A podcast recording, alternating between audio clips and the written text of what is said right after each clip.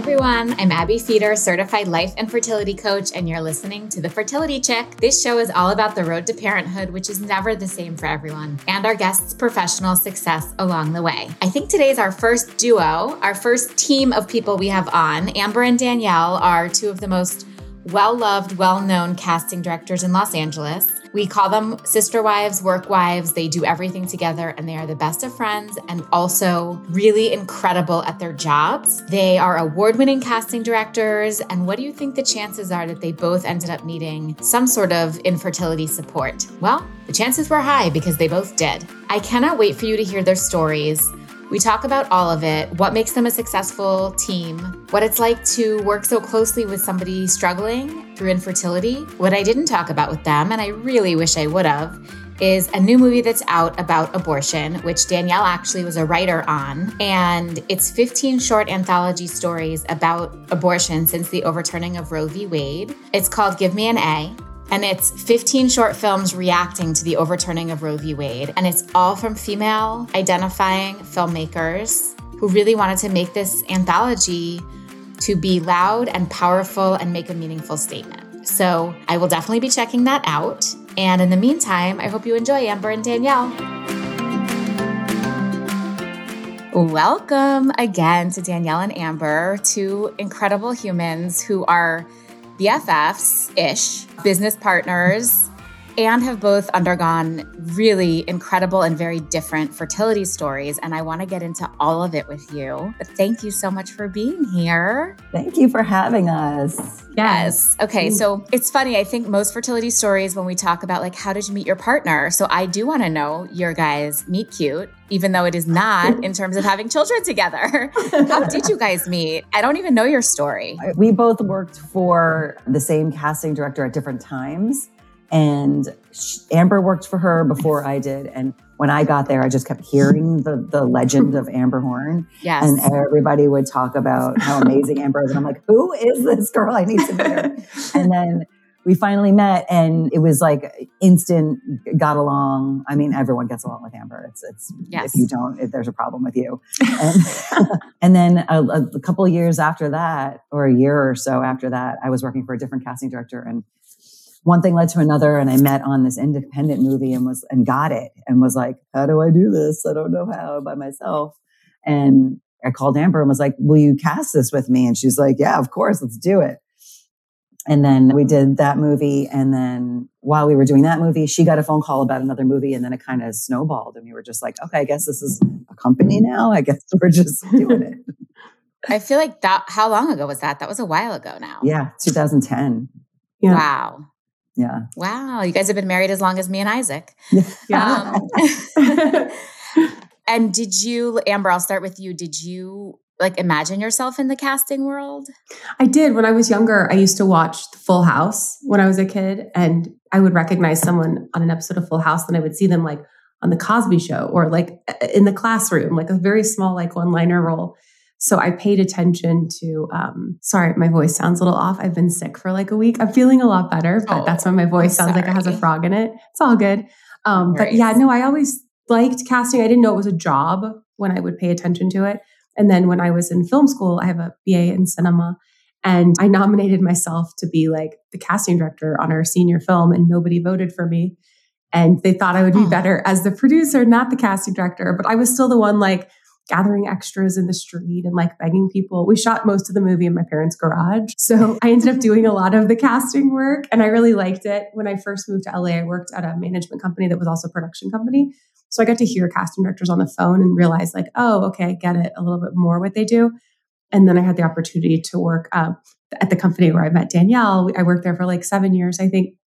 And um, oh wow, yeah. The second I met Danielle, I was like, wait, you're smart, funny, awesome we have to work together. Like in my head, it was like, you're you're my people. So it was like an instant connection, admiration I had for Danielle the second I met her. I remember thinking like how awesome she is. And I was just like excited to at the opportunity of working with like the current project we were on with her. So yeah, so it's a blessing. And that, now 13 years yeah. later, I love it. And Danielle, did you always imagine yourself in casting? I didn't always. It was it kind of came to me a little bit later. It seemed like this like weird, cool, like what is that job kind of a thing. I would always notice Marion Dougherty's name in the credits and I'm like, huh, she must have a great job. like it was like a pipe dream. And I had a couple different career paths before this. And it was always in the back of my head. I thought I had wanted to be an actor in high school. And then I saw myself on camera and was like, let's pass. Hard pass. But I just, I like the, the idea of acting and I like everything else involved in it. Um, so this seemed like a kind of happy medium. Do you, I have so many questions about your business partnership because I know that it can be really hard. Business partnerships, two person business partnerships can be really hard. How do you guys feel, like how did you set up when you started? Did you set out like this will be more on you and this will be more on you or does it become more project based or are you like build build the plane in the air while it's flying, figure it that's, out? That's exactly it. Yes. we had a we had a BlackBerry. We were so broke. We had a BlackBerry that we would like share and then we would steal the internet from the neighbor next to us we like negotiated a rent. It was like $630 for our, we could hold hands. Danielle and I could hold hands. Our office was so small. Like we couldn't um, like both pull our chairs out at the same time. Yeah. like, so we definitely, I don't know, we were just like in the trenches together and it just made our relationship so strong. So yeah, we just built the plane while it was in the air flying. I love that. Analogy. I like that metaphor. yeah. I feel like that's, I feel like some people are very much that way. And some people are very like, I have to know exactly which wrench I'll be using to build the seat, to build the light, you know? And I, I think in business, especially you're one or the other, there's very little in between, you know? Yeah. Yeah. I'm also build the plane in the air, like just go, you know? Yeah. yeah. Um, okay. So, do you feel like now is the same? You still, I mean, obviously you're not winging it nearly as much, but I feel like right you are in some ways because right. you know it works for you. And by yeah. the way, like I, let me just say, like, I will have done a big introduction on who you are so everyone knows this. But let me just say, like, you are very sought after casting directors and people love, love working with you. And I know both of you, so you're not going to want to like talk about this, but what do you feel like people love? Like, what works so well when you guys are on a project?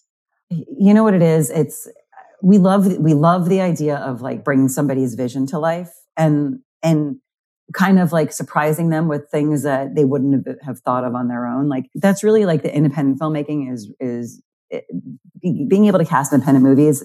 We get a lot of creativity, mm-hmm. um, and we also cast a lot of TV where we get to like.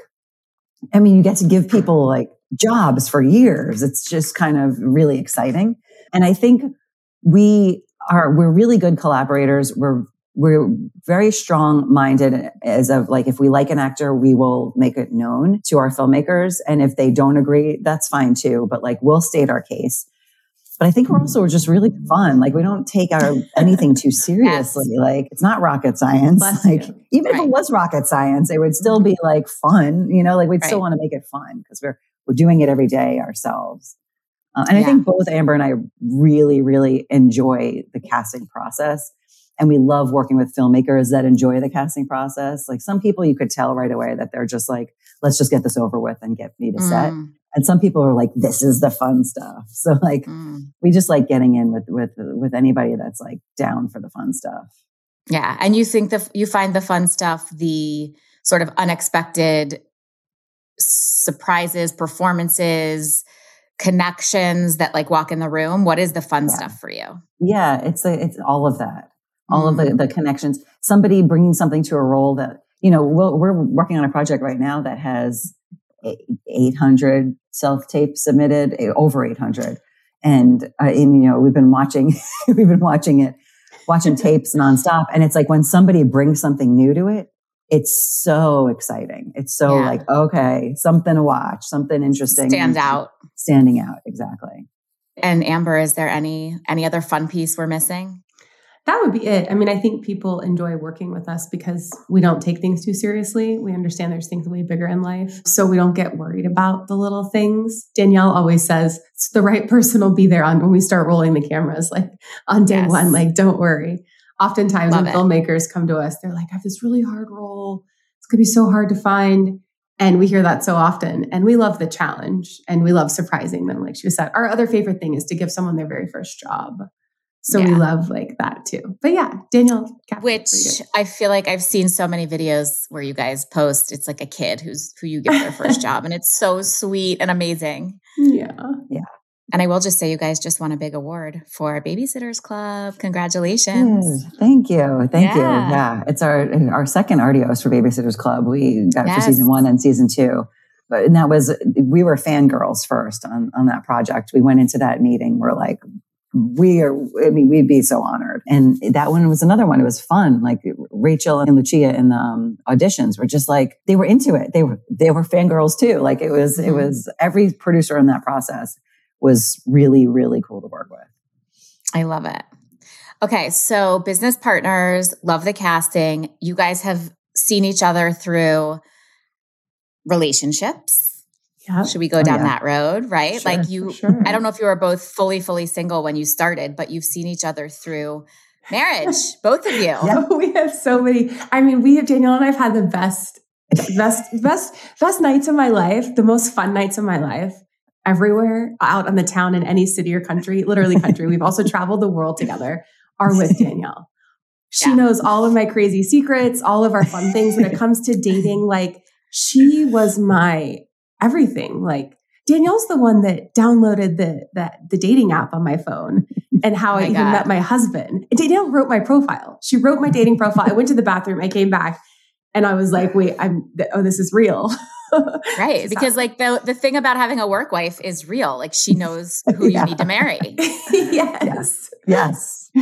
Oh my yes, god! And, I didn't and realize I got to hear all the dating stories. Yeah, yeah. Danielle yes. downloaded the app. She wrote the profile. And what's funny is my husband. He said that I almost didn't say yes, like click on you or whatever how it worked, um, because of what the description was. And D- Danielle described me like the Pharrell song "Happy." And he was like, "Yeah, all the, her whole profile was uh, Pharrell wrote a song about me. Hashtag happy." That was it. Like, yeah. And he was like, and my husband was like, oh, you know, that's a little cheesy, whatever, but she's kind of cute. So we'll go out with her, I guess. so, oh my God, married. And now they're married. yeah, yeah. So it worked out. Yeah. Danielle, yes. I know I've asked you this, but tell everybody, how did you meet your husband? I met my husband at a bar in Talkeetna, Alaska. I was there with two girlfriends. We were just like exploring Alaska and this was the last city on our little five day tour.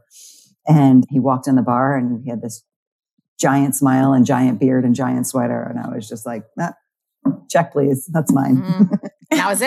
that was it. Yeah. Well, that wasn't it. Like we, we made out in the bar all night and then never exchanged numbers. Never, um, we're going to see each other again. And then, um, he was friends with a couple of the other people we were chatting with at the bar. And after I got back to LA, I was like, huh, I wonder, I wonder if that guy's on Facebook. And I went and looked through one of the other people we met and he, they were friends, Facebook friends. And so I clicked friend request and almost immediately I get a message that just says, Oh shit, she found me. and we just started chatting on Facebook and eventually he's like, this would be easier if you just gave me your number. And I'm like, why didn't you ask me for my number? And then, and then from there on. And what was yeah. his reason? I would love to know. uh, so it was actually, a, and I, and if it wasn't a good answer, I, I maybe wouldn't have given my yeah. number, but he had been living in Alaska for about three years at the time. And he was like, you know, I've been, I've been here for three years and I'll meet women that live all over the place and we'll exchange numbers and we'll talk for months and then nothing ever happens.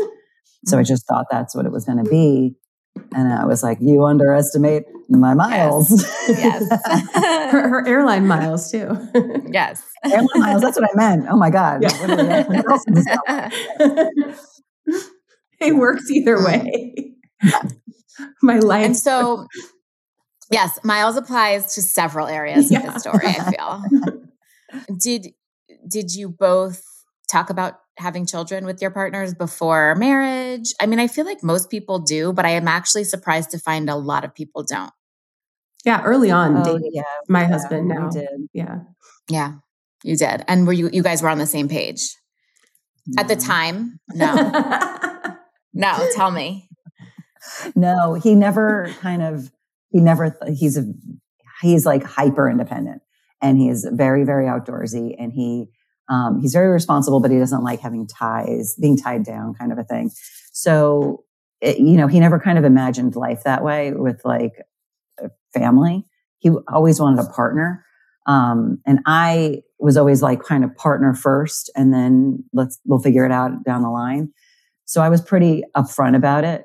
Um, I had, by the, by the time we really got together, I had, because we got together when we met in Alaska and then we broke up and then we got back together again. In between then, I had like a, I had a miscarriage from a one night with an ex boyfriend. And, um, and then it made me very sure of what I wanted. Thank you. It made me very sure that I'm like, okay, now I definitely 100% know I want this. And so I was very, very upfront with him about it and said, you know, we can try this again, but this is, this is what I'm trying for. And, um, he wanted to be with me. So he was like, all right, well, that's a different kind of adventure. Let's try it. Mm. Mm, I love that. I love that. That's and then, so Amber, why don't you tell us what you talked about and then tell us how it went for you? Because let's get into your story a little bit. Oh, great. So I met Tim um, in like 2016. And very early on into our online dating adventure that Danielle had set up, kids came up like right away. And he always wanted a family. He just hadn't found the right person in LA to like really make the jump with um, and to get into marriage. So he um, we started dating where i was doing really good. I have was diagnosed years ago with an astrocytoma in my spinal cord. And so um, i never really knew with all the chemotherapy and radiation and this other horrible drug that i get um, that cuts off the blood supply everywhere i never really knew that it was like for sure in the cards. And i was really upfront and honest with my diagnosis and everything. Actually, Danielle's the, the, one that put me on the dating app because I didn't think anyone would want to date a girl with cancer or date a girl mm. who has a spinal cord tumor. Um, there was a period in uh, my life when I couldn't um, use my legs. I couldn't, my bladder, like I mm-hmm. couldn't get the signal to like go to the bathroom. And it was like super challenging. And so I think just like being alive and like was a little bit more important. And I kind of thought like, oh, no one's going to want to be with me. But enter Danielle, who was like, oh, hell no, someone's going to want to be with you. I'm putting you on this app. Um, so it was good. I had been in a long relationship with just the person that wasn't my person um, during some of the hardest like cancer trials and tribulations, really. And um, so early on, I told Tim, Tim knew everything. That was 2016. Then at the summer of two, that was like fall 2016. Then summer of 2017, the uh, monster started growing um, quite a bit. And so he got to um, experience that firsthand. And he stayed in the hospital with me for like a month, like didn't leave my side, like never went home to shower. I ended up having another surgery where they take a piece of it out of my spinal cord. So he stayed with me in the ICU and all of that. And then didn't leave my side, which was like nothing I'd ever experienced in a relationship before. So weren't really talking about kids. When he proposed to me, I was paralyzed in the hospital, couldn't use my legs. I was like getting chemotherapy.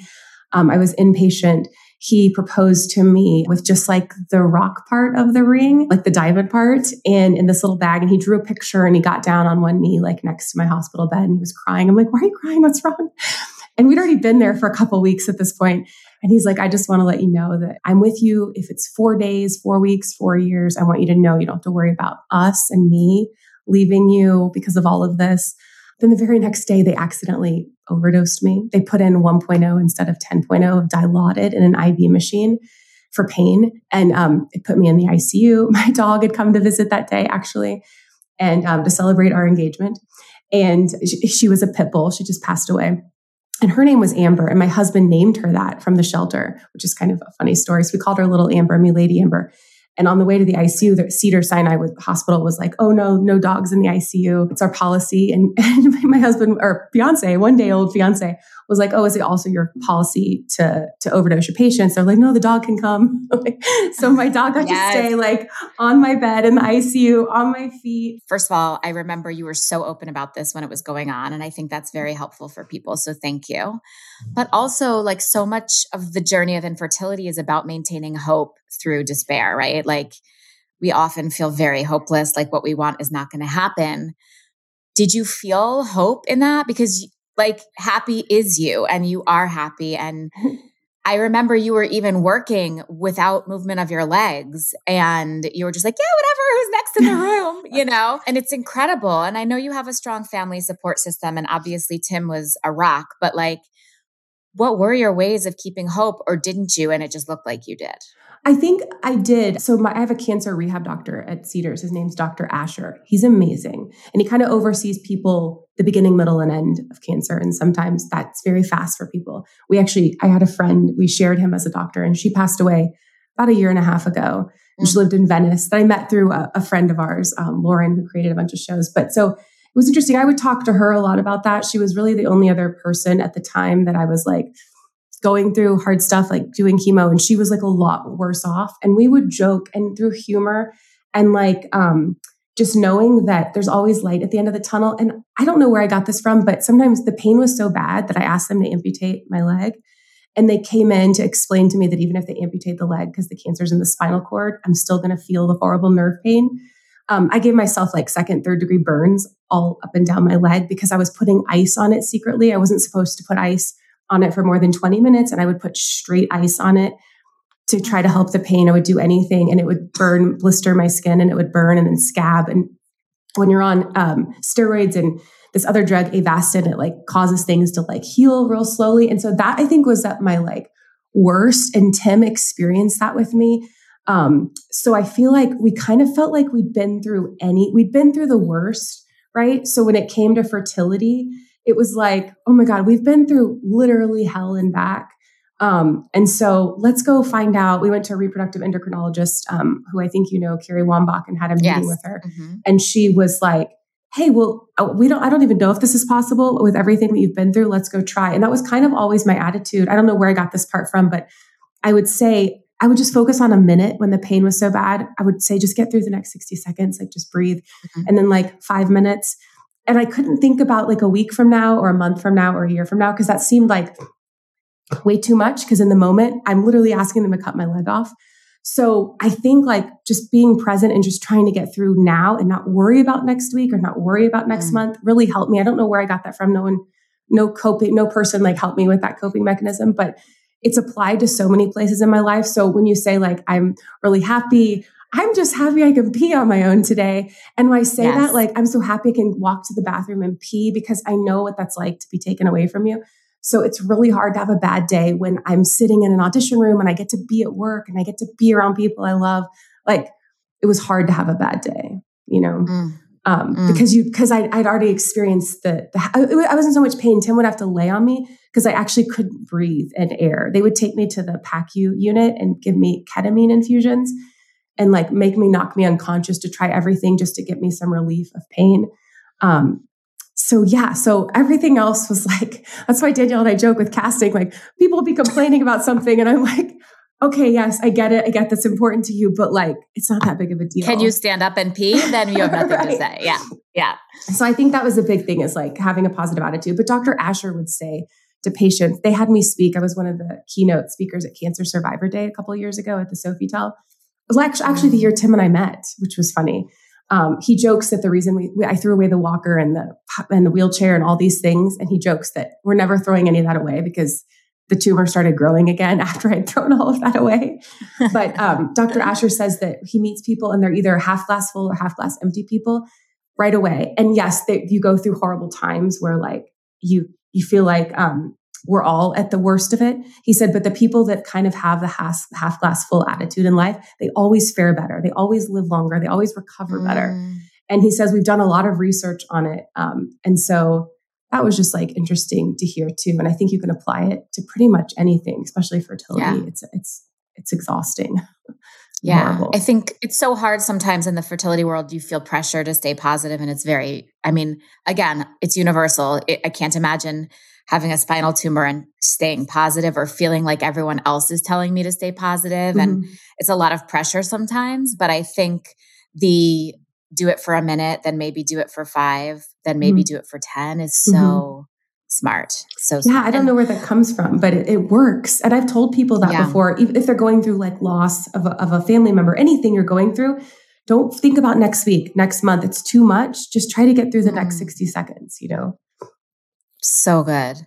And did you even consider when this had started any sort of fertility preservation? I have a funny story about that. When I very first was told I had to start chemo, my neuro-oncologist was like, You have one period cycle. We have to start this immediately. Like, there's no, like, you need to go to this place in Westwood. So I wasn't dating anyone at the time. My mom went with me to this fertility center. I wish I remember the name of it. I met with this really nice woman where I'm like, he told me I have one, I have one month to, to try this and then we have to start. I can't wait any longer. And the lady sent us home with a CD-ROM at the time. So this was like my first, I guess I started chemo and radiation 2014. So it was probably like 2013-ish, maybe. Um, they sent me home with a CD. And I remember telling my friends on there, the fertility clinic was like, oh, there are um, all these men that go to UCLA that have donated sperm. And I, I, encourage you not to freeze just eggs, but freeze embryos was what she was trying to convince me of. But she wanted me to just pick one of these random people off of this DVD. When I had CD. just found out, oh, you're right, a CD. When I had just found out that I needed to start chemotherapy. And so I was very overwhelmed. I went home crying, being like, they want me to blindly pick out who my baby's going to be now. Um, so I didn't do it at the time. And she didn't, mm-hmm. at the time, I think they were just getting information that freezing eggs wouldn't be super successful. I was, I don't even know how old I was at the time. Was I 26? No, I was 29, I guess. Something, something right around there. I think it was uh, before. I think it was before we became partners. I feel like that story was like. Was it earlier than that? Before. Yeah, um, so. so. my first surgery was, was in 2012. Okay, so maybe it was like 2011. It was right around that time. Maybe it was a little bit longer. 2011, 12 is like right when they cleared eggs, or right when they were like eggs actually have a good, a better, uh, not better, but as good of a chance as embryos. And oh, really? So it's possible if it, yeah, it was like right around 2012. Okay, okay then that yeah. makes sense because the first surgery was in 2012, so it's probably right around there. Yeah. Um, but yeah, I was like, nope, can't do this. I didn't even put the the CD-ROM in the computer to like look at the profiles. Yeah, I just plowed ahead. Yeah. Yeah. Okay, so cut to you're married. Yeah, Tim we're married. That, yeah, yes, we got he knows that there's a chance you might not have kids. So tell me like yeah, how that went down. We got married uh, November 2019. We set up a fertility appointment to go. Um, Danielle's the one that told me the name of it, right? Aren't you the one? Oh, my friend Bianca told me the name of the place. Yeah, yeah you gave me um, you gave me the name. Yeah. Okay. So my friend Bianca had done a ton of research. She was going to Dr. Carrie Wambach. I called, made an appointment. We went in like end of G- middle of January or something of 2020.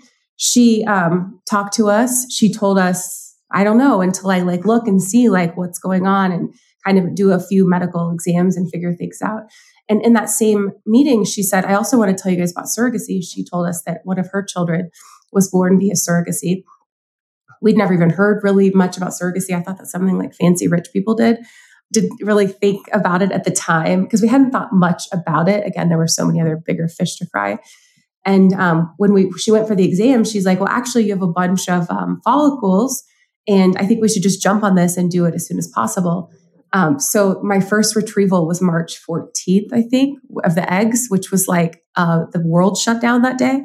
Um, so like on the Literally. way, on the way, like leading up to like the retrieval, freeways were shut down. I have pictures going to her office off San Vicente in like Beverly Hills, and there wasn't like one other car on the freeway. And we would go to these like 7 a.m. appointments like the days leading up to it. And um, she took out 13 eggs, only one one uh, survived.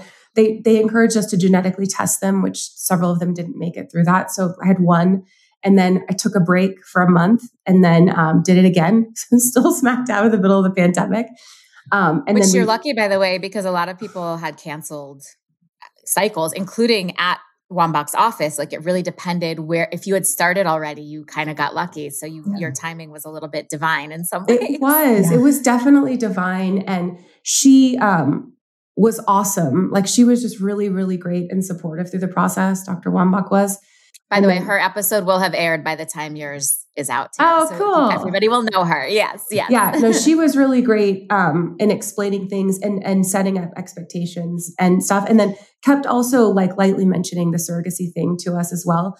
So we talked a little bit about it. We investigated a little bit, but it seemed like very expensive. But Carrie's actual surrogate his name's Jessica, and she started her own company, and that's who we went with. I remember very clear as day, like sitting in the office with Carrie, being like, "Can you write down the name of a surrogacy agency. We've received like 50 of them. And she's like, here's the one you need. She like wrote it down for me. She's like, just call her. She was my surrogate. So I called her. Um, and she was great guiding us through the process. But the second retrieval we did was like in May. I had a really horrible um, reaction after that. My stomach got really huge. I was in horrible pain and everything. And so I was like, I'm never doing this again. the first one was easy. And the second one was like the worst pains in my stomach for like a couple days after. And um, nothing like nerve pain in my leg, but it was like, okay, I'm not going through this again. and so you didn't want to amputate amputate your stomach. Yeah, no, it wasn't like that. Yeah. And so um, the second one, I remember sitting at the dog park and she said, Do you want to know the sex of the embryo? And I was like, Oh, I should wait till I get home, which I'm like five minutes away from home. I'm like, Yeah, just tell me. And she told me because you could hear like excitement in her voice. And she was like, It's a girl. And I was like, Oh my God, I'm so excited. So I like grabbed my dog and like raced home and told um, Tim, our first embryo was a boy, but Carrie encouraged us to do it again because we only had the one and they grade them like letters. And he was a BB and the girl was an AB. So she was like encouraging us. There's like a little bit higher percentage, I guess, of that one taking. So yeah, that's like kind of big picture. Yes. Okay. So Jessica, who's amazing, helped you find your surrogate. Mm-hmm. And Danielle, don't worry, we are going to get back to you. It's okay. like so much. Okay. Her story is way better than mine. well, they're, they're equally good. They're different. So you met your surrogate, and how was your surrogate local yeah. or far? So away? it was like total pandemic, right? We financially first had to like figure out it was very very expensive. Yes, I think the whole thing was like one hundred and ten thousand dollars, and so I immediately was like, well, how are we going to raise this money? So I started teaching classes on Zoom, teaching actors how to use Zoom for callbacks to chemistry reads and saved a bunch of money. I used to teach in 2007, 8, like during the writer's strike, like a long time ago. And I just love it so much. So it was great. I was getting to spend time with young actors on Zoom and I was able to save, save, save. So we could um, put a bunch of money in an escrow account to even get the surrogate. When um, Jessica, when we first talked with her, she was so lovely and amazing she um, how that works is they only send you one profile at a time and the first profile that they sent us you know i'm super positive i was like okay it's okay it's good right and i was like but in my mind like doubting so many things just didn't click for me um, i think she sent over like three paper profiles and we kind of thought about it thought about it and then there was one that just seemed like a really nice kind human we zoomed with her and she was in her backyard. She lives up in the San Francisco area also. And we just clicked right away. She was she was the only person we actually chatted with on Zoom. I mean, I was like signed, sealed, delivered. She was our person within like five minutes of meeting her. Um, and other people were like, Did you ask this? Did you ask this? And I'm like, It doesn't matter because we are casting directors. That's what we do for a living. We meet people, have so an smart. instant, an instant thought reaction about someone, and you could just tell she was a great person, had a big heart, she was laughing a bunch. And um, that was important to me that my baby was in a body that someone had my same like essence of like, you know, mm-hmm. kind of go with the flow. Yeah. So it was great. And that's who we went with. There were um, a few, like, it just took forever. So by the time we met her in August on Zoom, met her in person when she came for an exam down to LA in November.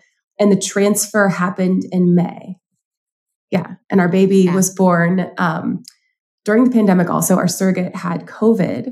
She got COVID at like 36 weeks, I think. Um, oh, so, yeah, so she had to um, go in, get extra. She was very, very sick, um, 36 or 37 weeks, like right around that time.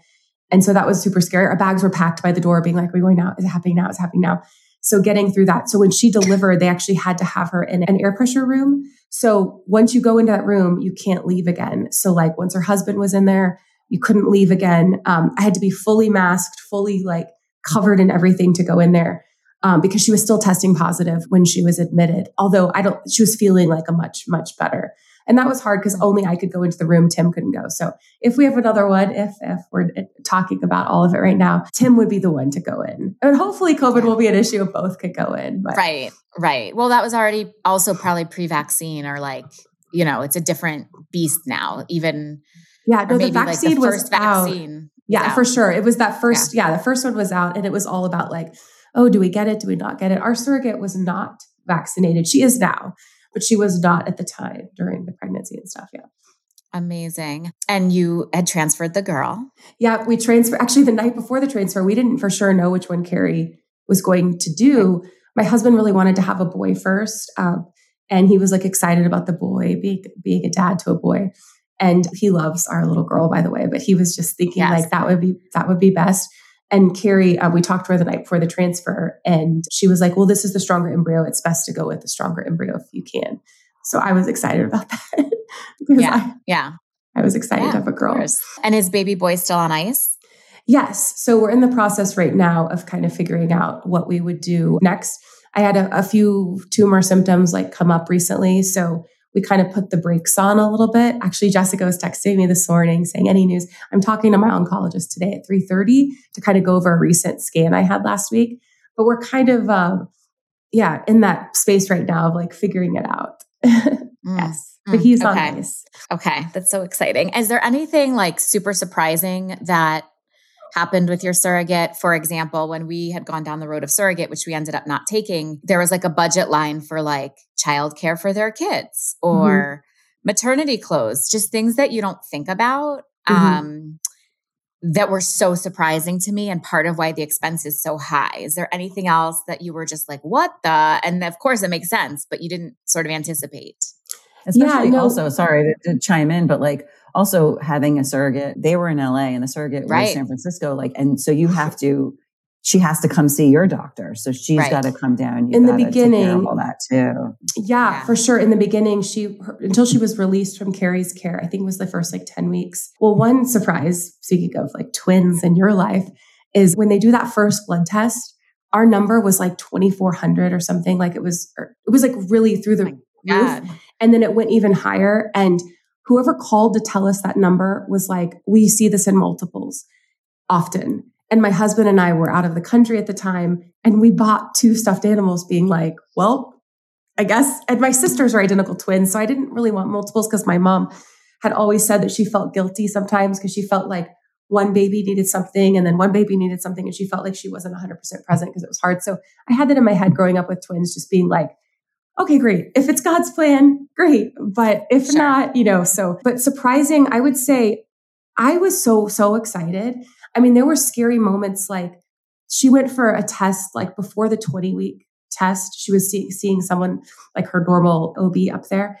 And they said that the baby had heart block which had never heard that term before, and that she needed immediately to go to a high risk person. That fertil- that doctor up there sent the video, I guess, of the heart to someone, and they got her the next day. So that was hard because I couldn't be there because of COVID at the time.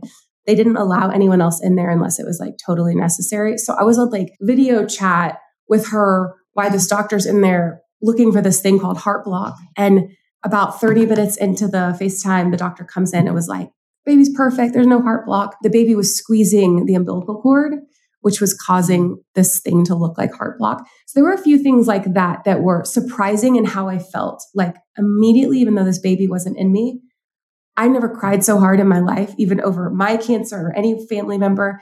But that 24 hour period between hearing about this thing I'd never heard of before, loving something so much. So that was really surprising. As far as like line items and things go, I was just so thankful that some amazing saint of a human was did such a selfless thing to like care for my baby we would try to send her like organic fruits and vegetables and like always be like, what do you need? What do you need? She was just amazing. She had to send headphones that she could put on the belly and like Tim would read books and like so the baby could hear mm. Tim's voice. So there wasn't anything like that that was like really surprising because all of it was new. So all of it was surprising, really. Going through it again, I feel like, I don't know, no one's ever asked me about going through surrogacy really. So I felt like if I knew someone going through it, I could now say like, hey, maybe here's some things to like ask or look out for for the future, just so you can, you you know, be prepared for. But yeah, and one big thing about surrogacy I will say that I didn't realize is that when you're pregnant for nine months, this thing is growing in you every day and getting bigger. And it's a 24 7 reminder.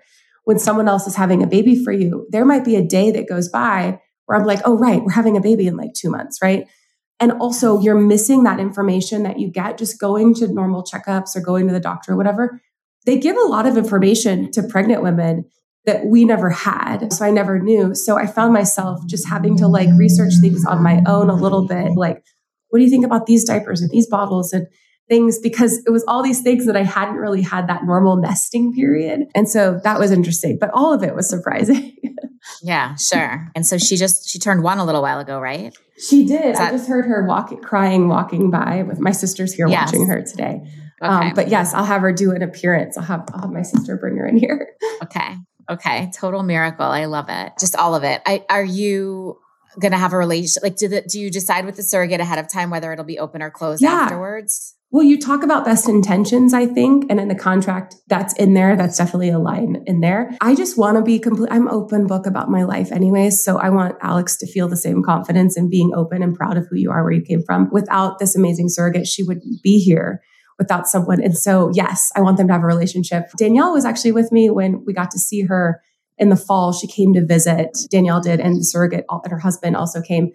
And that was really awesome, like seeing them together. We went to a restaurant, we went to a Dallas Cowboy game and had like a lot of fun seeing her. But absolutely, we're going. My husband works for Skywalker Sound, which is up in the Bay Area. We have to go in May. And I'm planning to reach out to her to to be like, hey, let's go do lunch or picnic or something fun. Amazing. Amazing. Okay. I, Danielle, I want to get your story into. Amber, thank you for being such an open book about that. So, Danielle, still in the middle of your journey at this moment.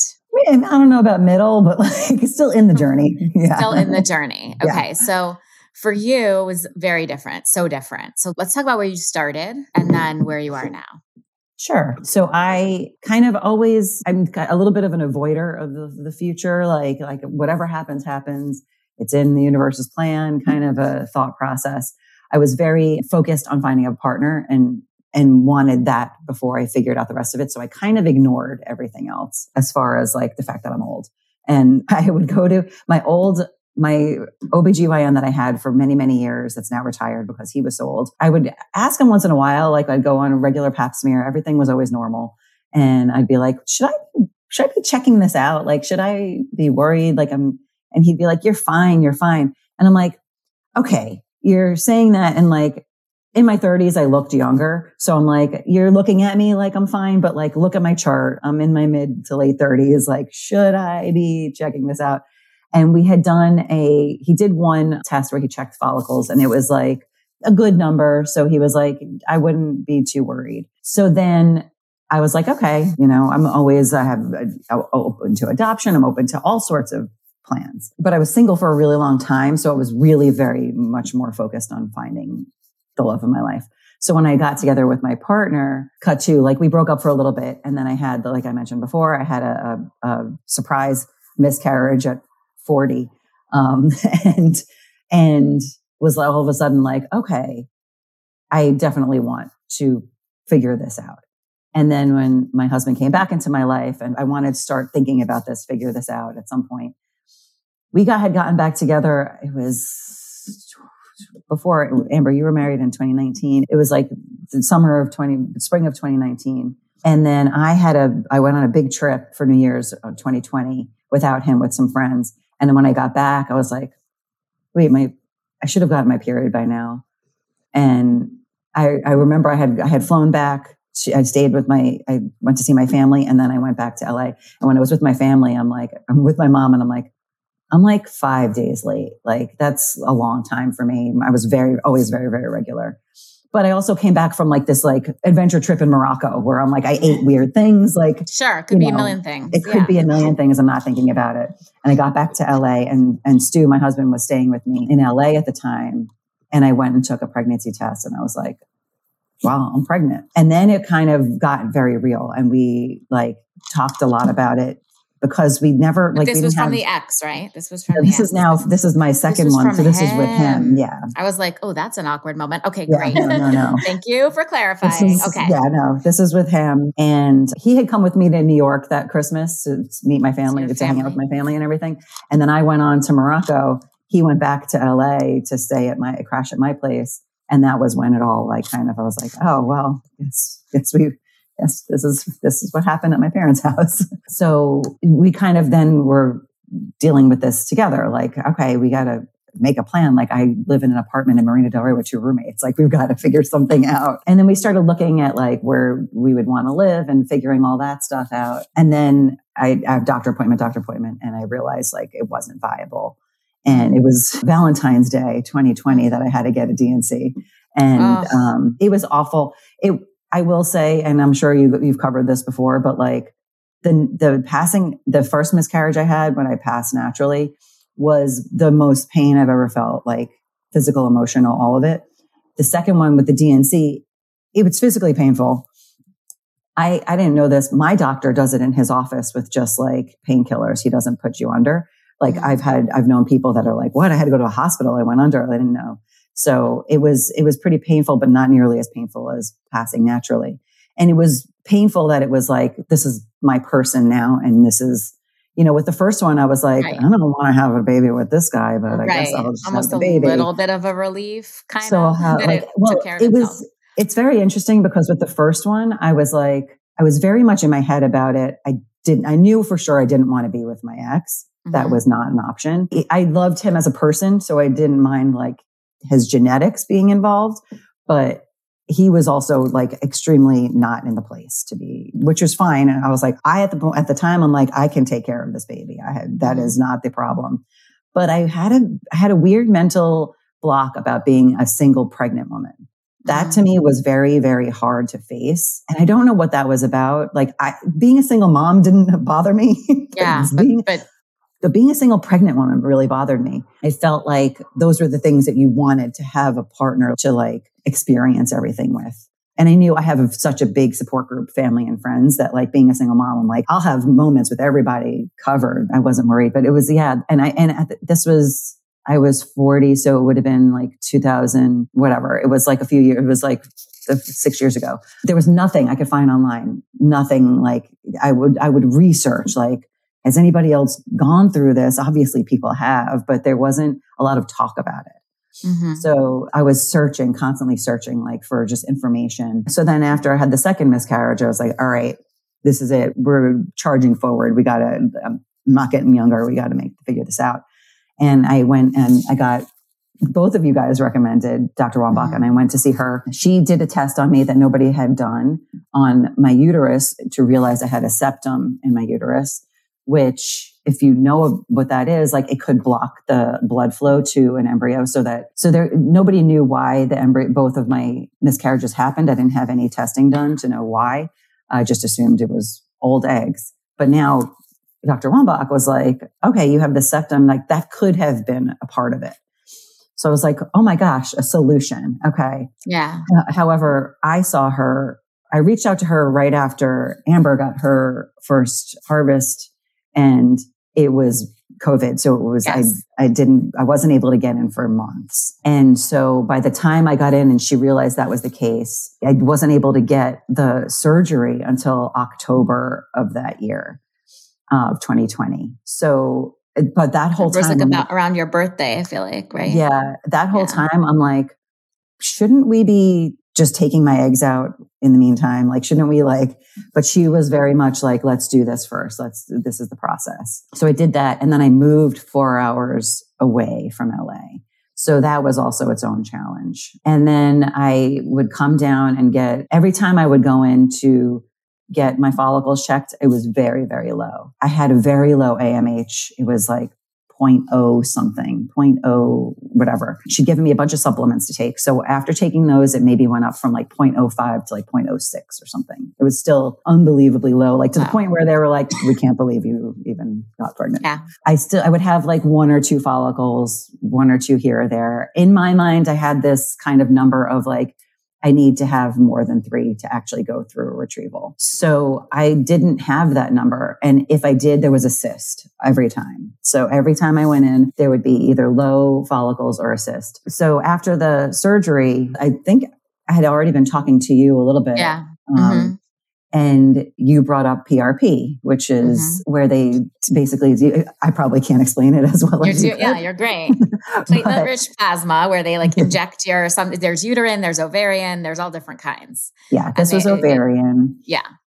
and they take out your red blood cells and they like you know pump it up or add human growth hormone Yeah. i don't know i was all i was all sorts of like give me whatever hormones you got Yeah. i was doing all of it i had done like i had done a trigger shot one cycle i had done all anything that anybody suggested. I'm like yeah let's try it. Because i'm in generally good health. So it was like really just and he we all got we got tested. He got tested. Everybody like everything was fine. So it was basically like your eggs are old. Like you're old now. So that was pretty much it. So there was only one doctor who does this prp dr wambach didn't do it. So i talked to her about it and she was like hey if you want to try it I have no qualms so dr najmabadi does this prp and the first time he did it it's basically like supposed to help for two to two to four months you see the results And after that, I had like seven follicles. Like it, it really, really made a difference. We did a retrieval. They got four eggs. Two of them fertilized and then they didn't grow. But because that was such a big, oh, oh I had the seven follicles, but I had a cyst. But because of the seven follicles, I was like, well, let's get rid of that cyst. Mm-hmm. Let's just whatever uh, aspirate, like drain it. Yeah, aspirate. Yeah. yeah. So he, that's what he did. So he did, he got rid of the cyst. He got the follicles. He got the eggs. But because that went so well, I'm like, let's do it again. So I did it again. You left out that December. we checked into a fancy hotel. oh, right. Yeah. So neither of us were living in LA proper anymore. Right. So Amber's like, let's do this right. and we checked in we checked into a hotel that we get into the room. It's like a giant suite. Like I've lived in smaller apartments and we walk in and the pillows have her initials on embroidered on them. I'm oh. like, you fancy Whoa. girl. Wow. She's Amber's Amber's really like gotten me to appreciate a nice hotel. Um, I wanted to spoil her like after she had the PCP or the yeah.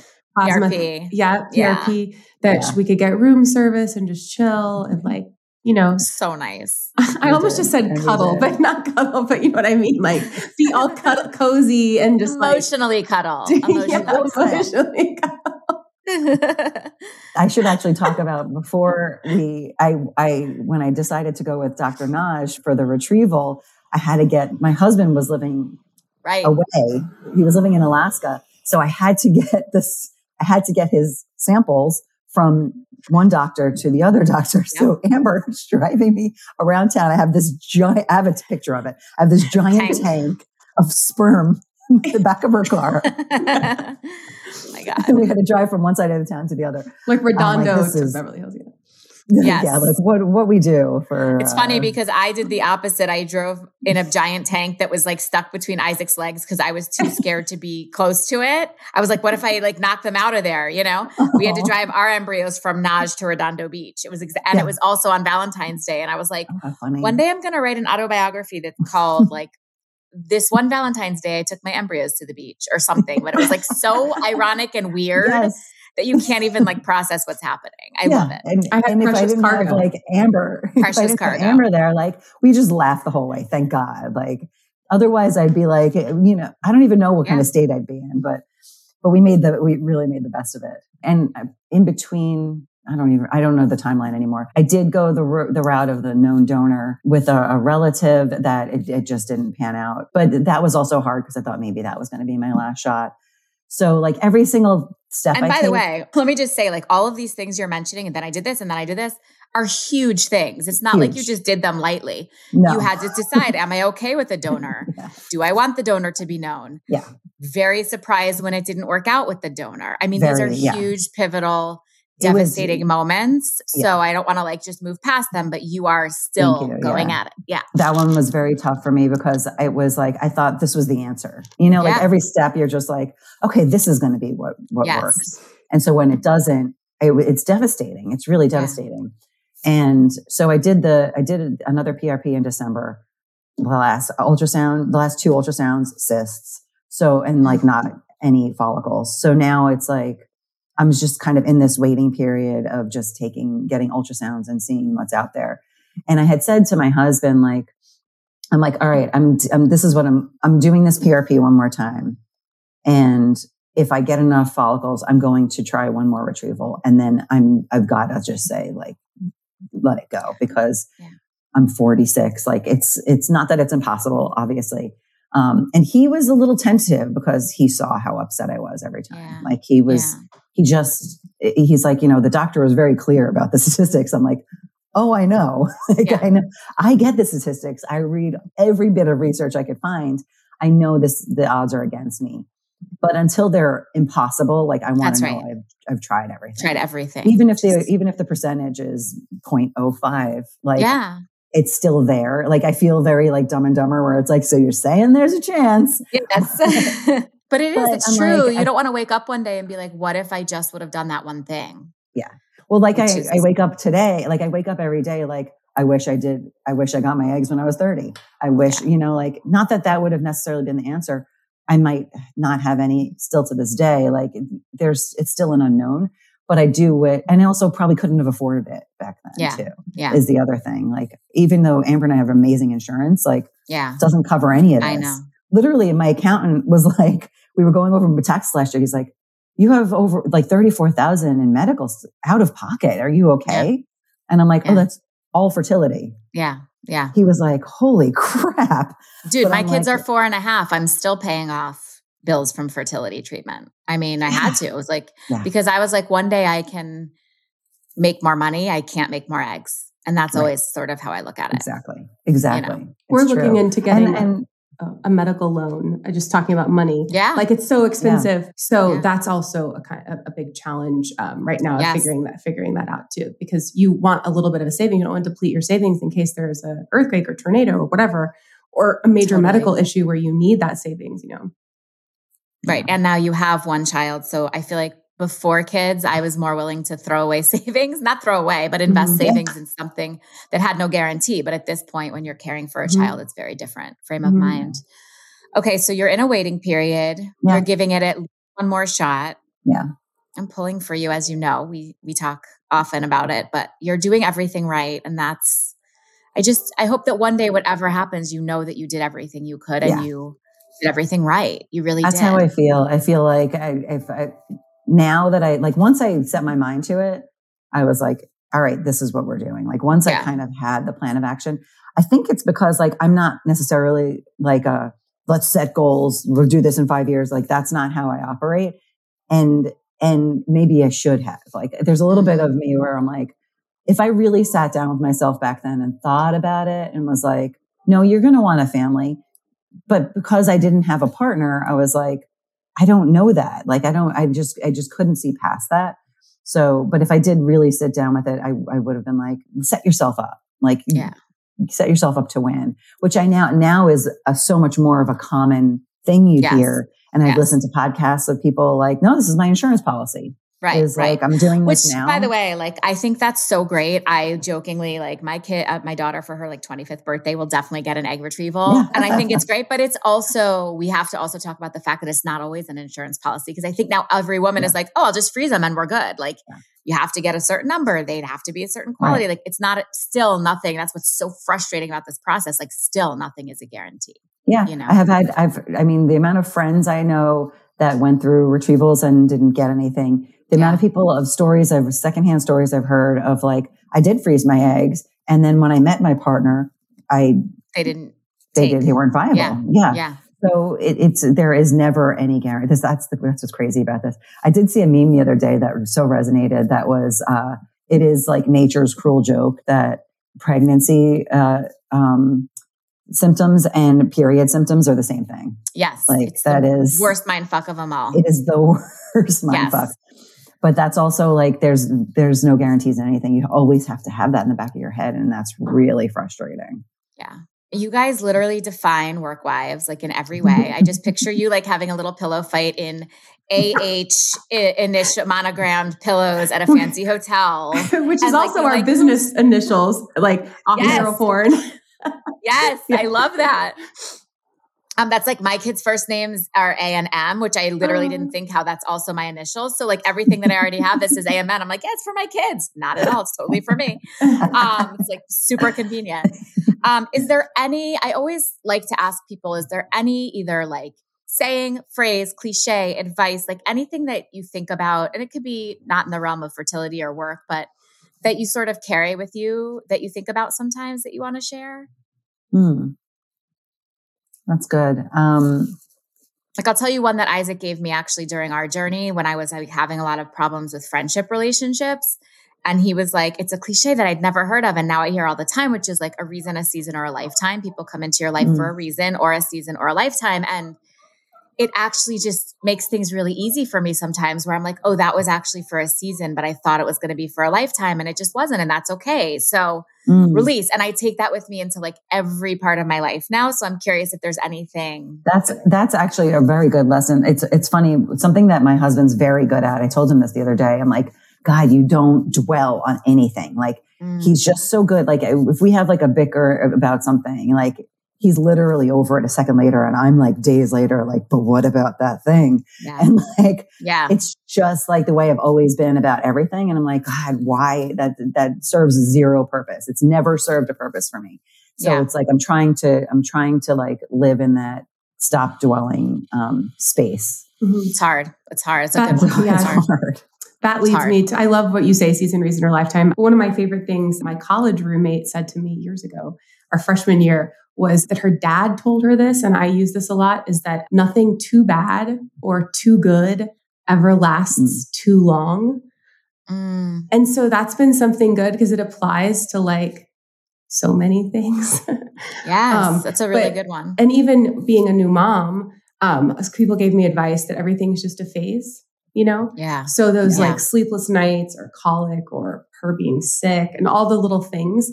Um, I remember advice that was given to me was um, that everything is just a phase, and it reminded me of nothing too good or too bad ever lasts too long, and it's it's really true. that. This too that. shall pass, right? Yes. It's Yes. Everything.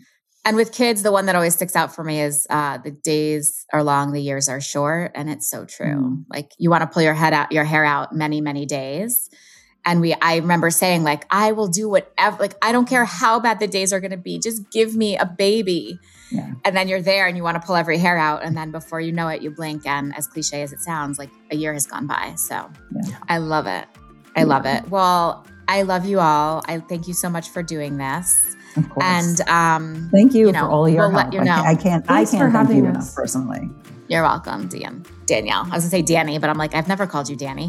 that doesn't sound right. But Danielle, I'm still with you, girl. So you check Thank back you. in with me when you're going next. And Amber, so good to see your face. I'm sending you both so much love. Thank you.